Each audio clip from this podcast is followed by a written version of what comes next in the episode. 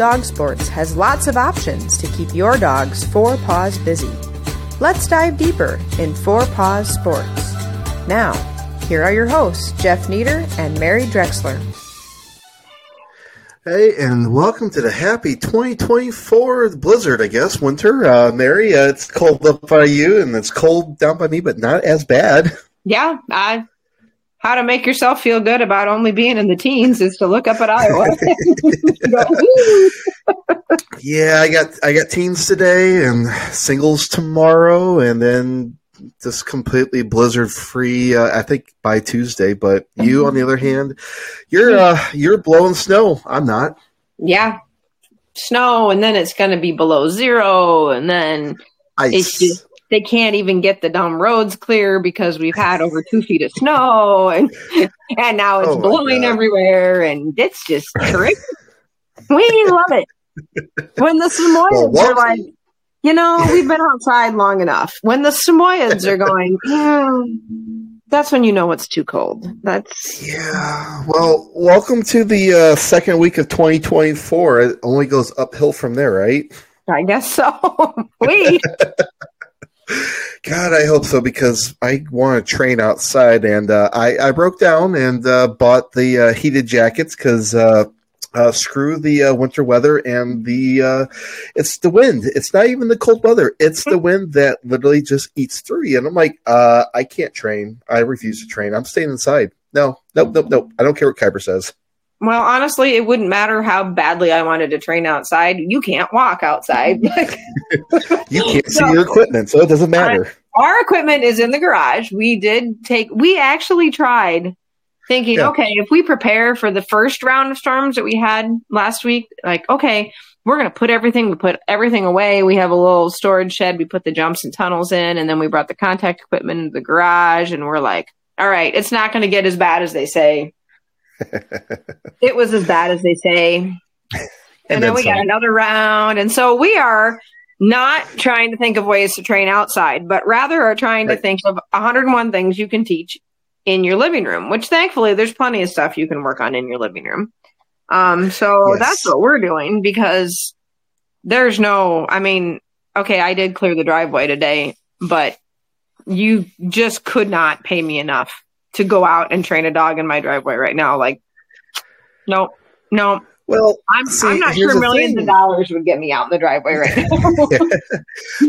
Well, see, here's the thing: you need to have offer lessons on snow, snow, uh, snow removal and shoveling because one, it's good exercise, and you can teach other people, and they can pay you money to be taught how to snow uh, remove snow with snow uh, snow shovels. Yeah, I'm sure that that would work really well, especially since they wouldn't be able to get to me. It's the thought that counts. It's It the is. thought, It was a nice idea. It was a nice idea. right? Maybe somebody. Oh, will fall for it. jeez. Yeah, maybe, maybe it'll be like the whole was it Tom Sawyer back, back way, way back in the day. Yep. Paint that fence. Yeah, exactly. Oh well, I guess. Uh, well, since uh, this is actually uh, our one year anniversary, now that I think about it, uh, we started January Oh. last year, so we're uh, we we have survived one full year of uh, a podcast. We haven't been canceled, and nobody hates us yet. Well, maybe somebody hates us, but then they're just not listening. yeah, maybe, maybe we'll see. But all right, so uh, starting off 2024, we're talking about a kind of a hot button topic while it's cold outside. So uh, we're going to talk about biting, uh, dogs biting, dogs biting in the ring, dogs biting during competition. Uh, it's a big thing. Um, in a way, we were going to try to avoid talking about this because so many people already talked and beat to death uh, the biting incident uh, with uh, the judge last year up in New York. But I think at this point in time, after judging a weekend ago, that there needs to be some addressing of this situation and these concerns because it is a it is a major concern in the ring because this is a by all like you said, Mary, by these are all spectator sports, and by governing bodies of these agility events, and even not just agility, but any of these performance events, that we don't want this being seen and this is something that you don't want the public to go, "Oh my gosh, well, their dog bites. Must be okay to let my dog bite." That is absolutely not what we want to present. So, we thought tonight would be a good way to start 2024 off with uh, with a pretty uh, pretty uh, fun topic, or well, not so much fun, but serious topic at least Right. for for tonight. Right. Well, and I think that I think a lot of times, I mean, biting in dogs is hard. There's a lot of reasons dogs bite, and they're not necessarily biting because they are attacking or trying to be aggressive necessarily. There are Right. lots of reasons that dogs use their mouths. They communicate a lot with their mouths. They don't have fingers like we do. Um, they play with their mouths. They you know they do they eat with their mouths they play with their mouths they talk with their mouths they there a lot there's a lot of communication and they do fight with their mouth and i think that Right. One of the things that's been great in dog sports in general is we are a lot better than we did back when i started training dogs a bazillion years ago about listening to the dog and thinking about the dog's perspective and trying to have the dog be a more active learner in the training prac- process, having it be a more equal partnership versus a authoritarian sort of thing. But I think sometimes for the people, we struggle where to draw that line still, where it's like, okay, yeah, I want you to explore and I want you to try and I want you to be you as a dog, but also some of these things are not appropriate. And Yes. I am a big one. Like I like to do a lot of naked play with my dogs. That doesn't mean that I strip off my uh, clothes and play with my dogs. I will say, means, please clarify that before we go on. that means that I like to just play with my dogs where I don't have a toy, I don't have treats, I don't have anything else. It's just me and my dog interacting. And I like it, A, because I think it's a good relationship builder. And B, it helps define boundaries. Just like when you watch puppies play in the whelping box or play with each other or watch dogs play with each other, they will set boundaries. And one of the things that happens in my house, especially when new dogs come in or young dogs come, you know, come into the house, is they have to learn how much they can use their mouth, how hard they can use their teeth. And like I have a couple of really good older dogs, experienced dogs that are really, really good about saying, this is okay. This is too much. I actually have a cat that's really good about it too. And it helps dogs learn bite inhibition. And so I also like to do the naked play with my dogs. And when we play, at some point, the dog is gonna use their mouth. And I don't mind if my dog's teeth touch me. That's fine. We play, we bounce, but they cannot clamp down. And so, you know, we can be roughhousing and mouthing and wrestling and having a good time. If they clamp down, that's the part where it's like, no, that's too much. And my favorite go to method for fixing this problem is I just take whatever body part they've clamped down on and I just shove it right down their throat. And the dog, until the dog on their own goes, oh, this is unpleasant, and backs off by themselves. And what that does is for the dog, that dog doesn't even really, I don't think, thinks that I'm necessarily correcting that behavior. I think they think that, oh my gosh, like I put my bit down and all of a sudden there's something going down my throat. I don't like that. and it feels self correcting to the dog.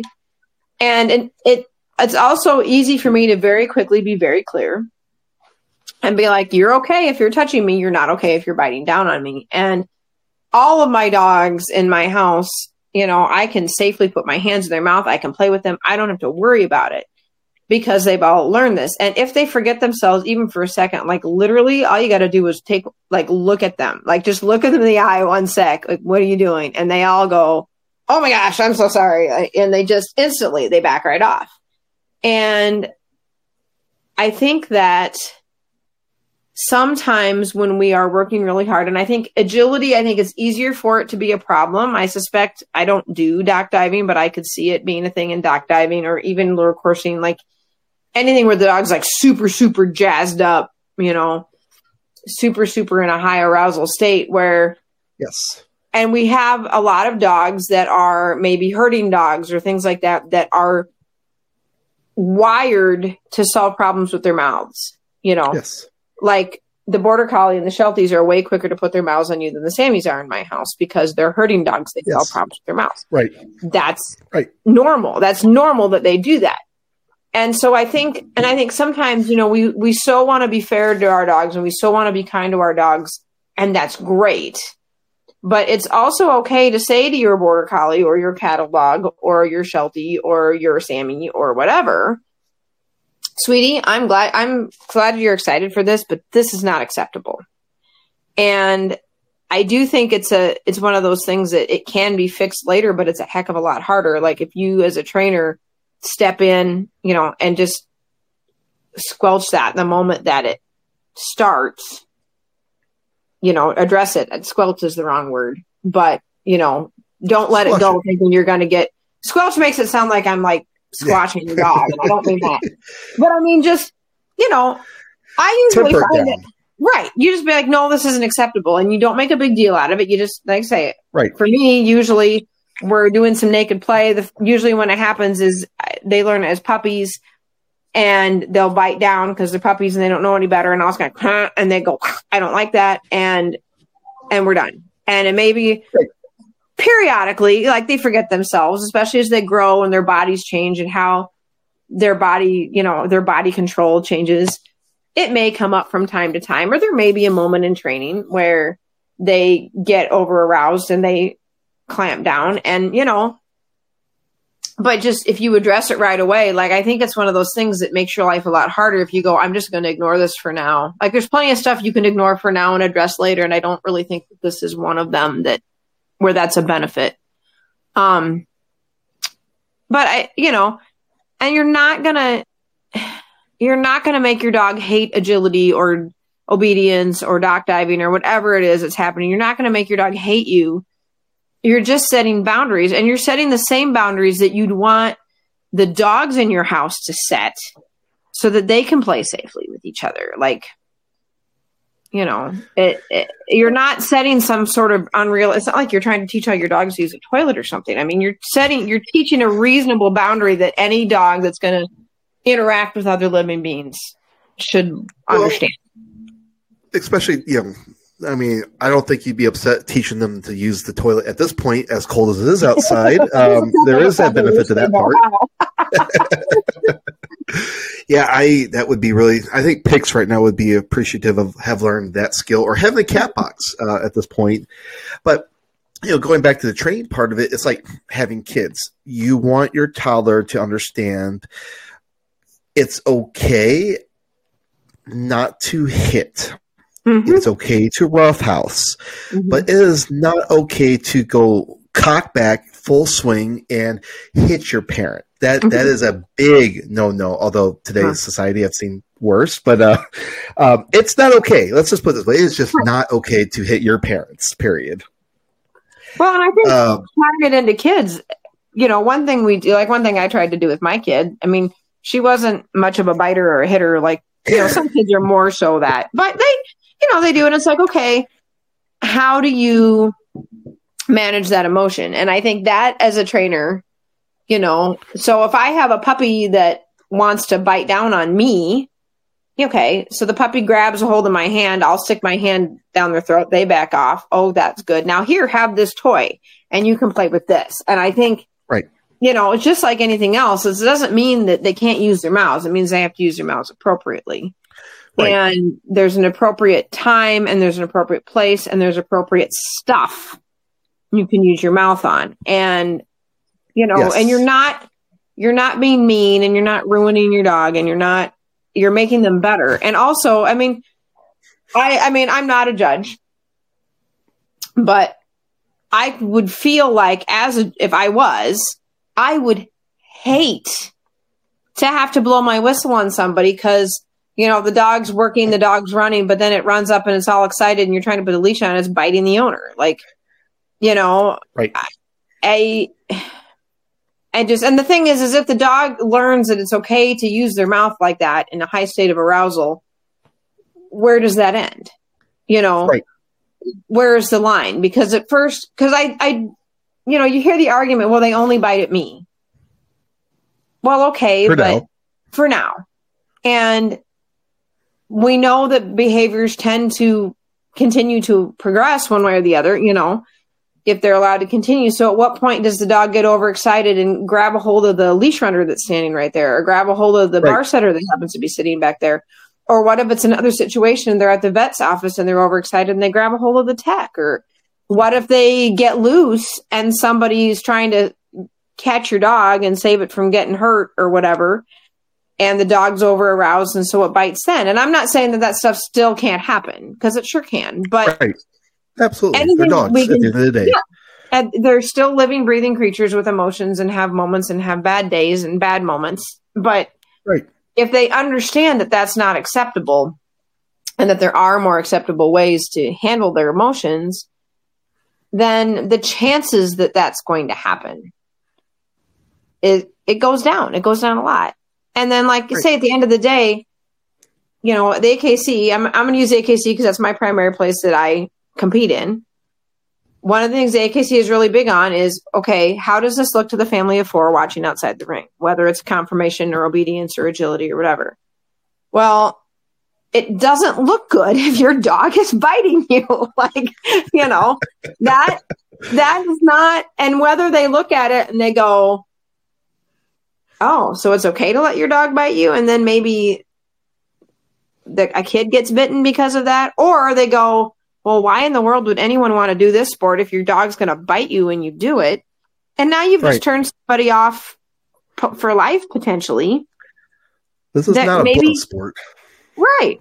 You know, it's not supposed to be. I mean, this is not bull baiting; it's agility or whatever. You know, like, most sports are supposed to be not legal. You know, I mean, and even the sports that we have that do involve biting, you know, it's very clear that the person getting bitten is all suited up and not getting hurt. You know, I mean, yes. I, I just. I'm like, say, I get it. I mean, we don't want to squelch our dogs. We want to be, but man, and firm it just makes fair. you really, yeah, like firm and fair and establish those boundaries. I mean, and I look at it as like, if my dogs are playing with each other, I don't want, I don't want one of my dogs to get all worked up and bite another one of my dogs hard, whether they're doing it just because they're playing and they forget how excited they are, because right. that's going to hurt my other dog. And so I want them to learn that bite, understand the idea of that bite inhibition. Well, you know, if I if it's not okay for my dog to do to another dog, then it's not okay for my dog to do to me either. You know, I mean, absolutely. Well, let's let's take it back a step further. Where do we see these behaviors start? For me, seen it in classes. Mm-hmm. Mm-hmm. I agree with and, you, and that's yeah and I hate to say that that it's only new people.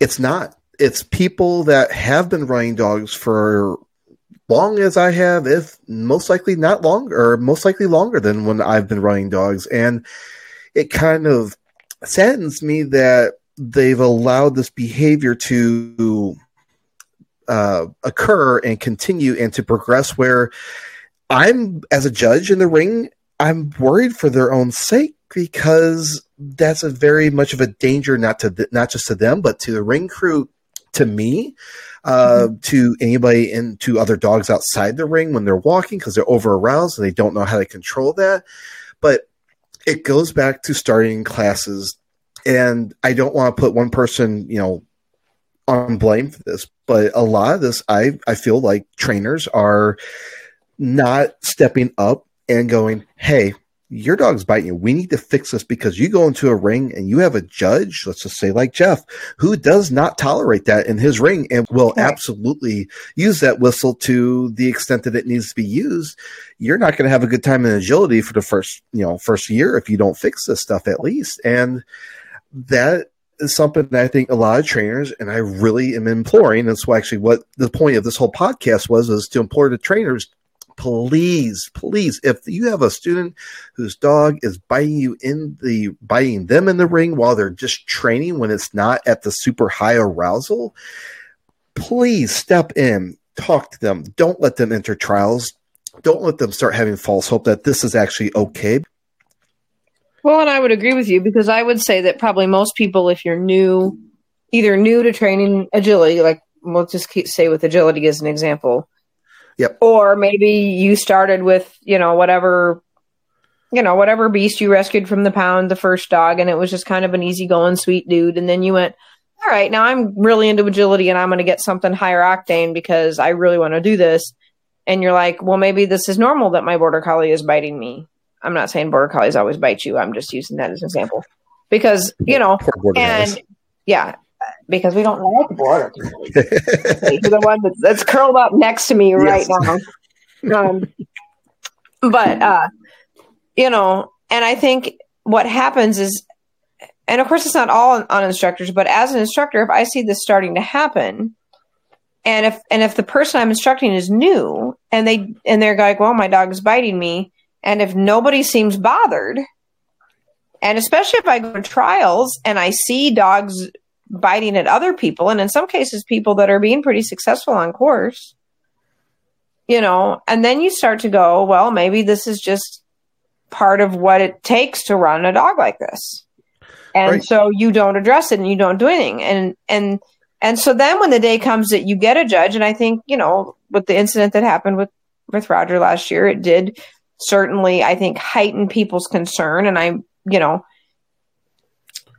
but like and then when you do get whistle it's like well gosh this has been happening for months or years or whatever why is this a right. problem now and first of all, it's really not fair. It's not really fair to anybody involved. It's not fair to the dog that this is the way you've been able to play agility for how long, and all of a sudden you can't. Right. It's not fair right. to the handler because there's, you know, inconsistency is frustrating, whether you're a dog or a person or whatever. And, right. you know, and it's just, it's so much easier if you say as an instructor, look, okay, I'm concerned about this. We need to address this. This is not normal. And I'm concerned about you as a handler. Like me personally, I'm concerned about you if you are letting it be a normal part of your life that your dog bites you. Like yes. that's not okay. You don't have to get bitten to be able to do stuff with your dog. And wouldn't you have right. much more fun if you weren't getting bitten? And, right. and you know, I, I'd also I'd also like to add as a judge, if I see you wearing wrist guards, bodyguards, something that you are strapped onto your body, or you're wearing long sleeves in 95 degree weather outside, I'm going to be going, why? And then I start mm-hmm. seeing your dog jumping at you. That tells me that there is a there's a really a legitimate issue and concern that has either happened, still happening, and hasn't been addressed. But it's not even just the biting. I mean, and the body slamming. Like I see so many dogs running straight at their handler and just body slamming them.